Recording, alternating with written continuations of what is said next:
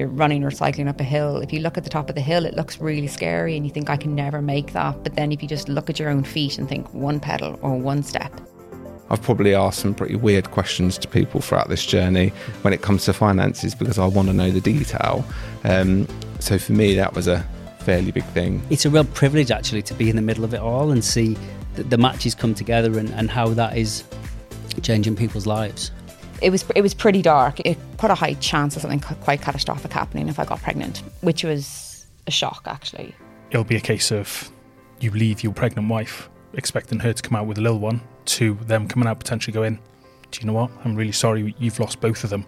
So that was um, quite difficult. That's why we then said put almost a stop to IVF, and that's when we came um, and turned to surrogacy.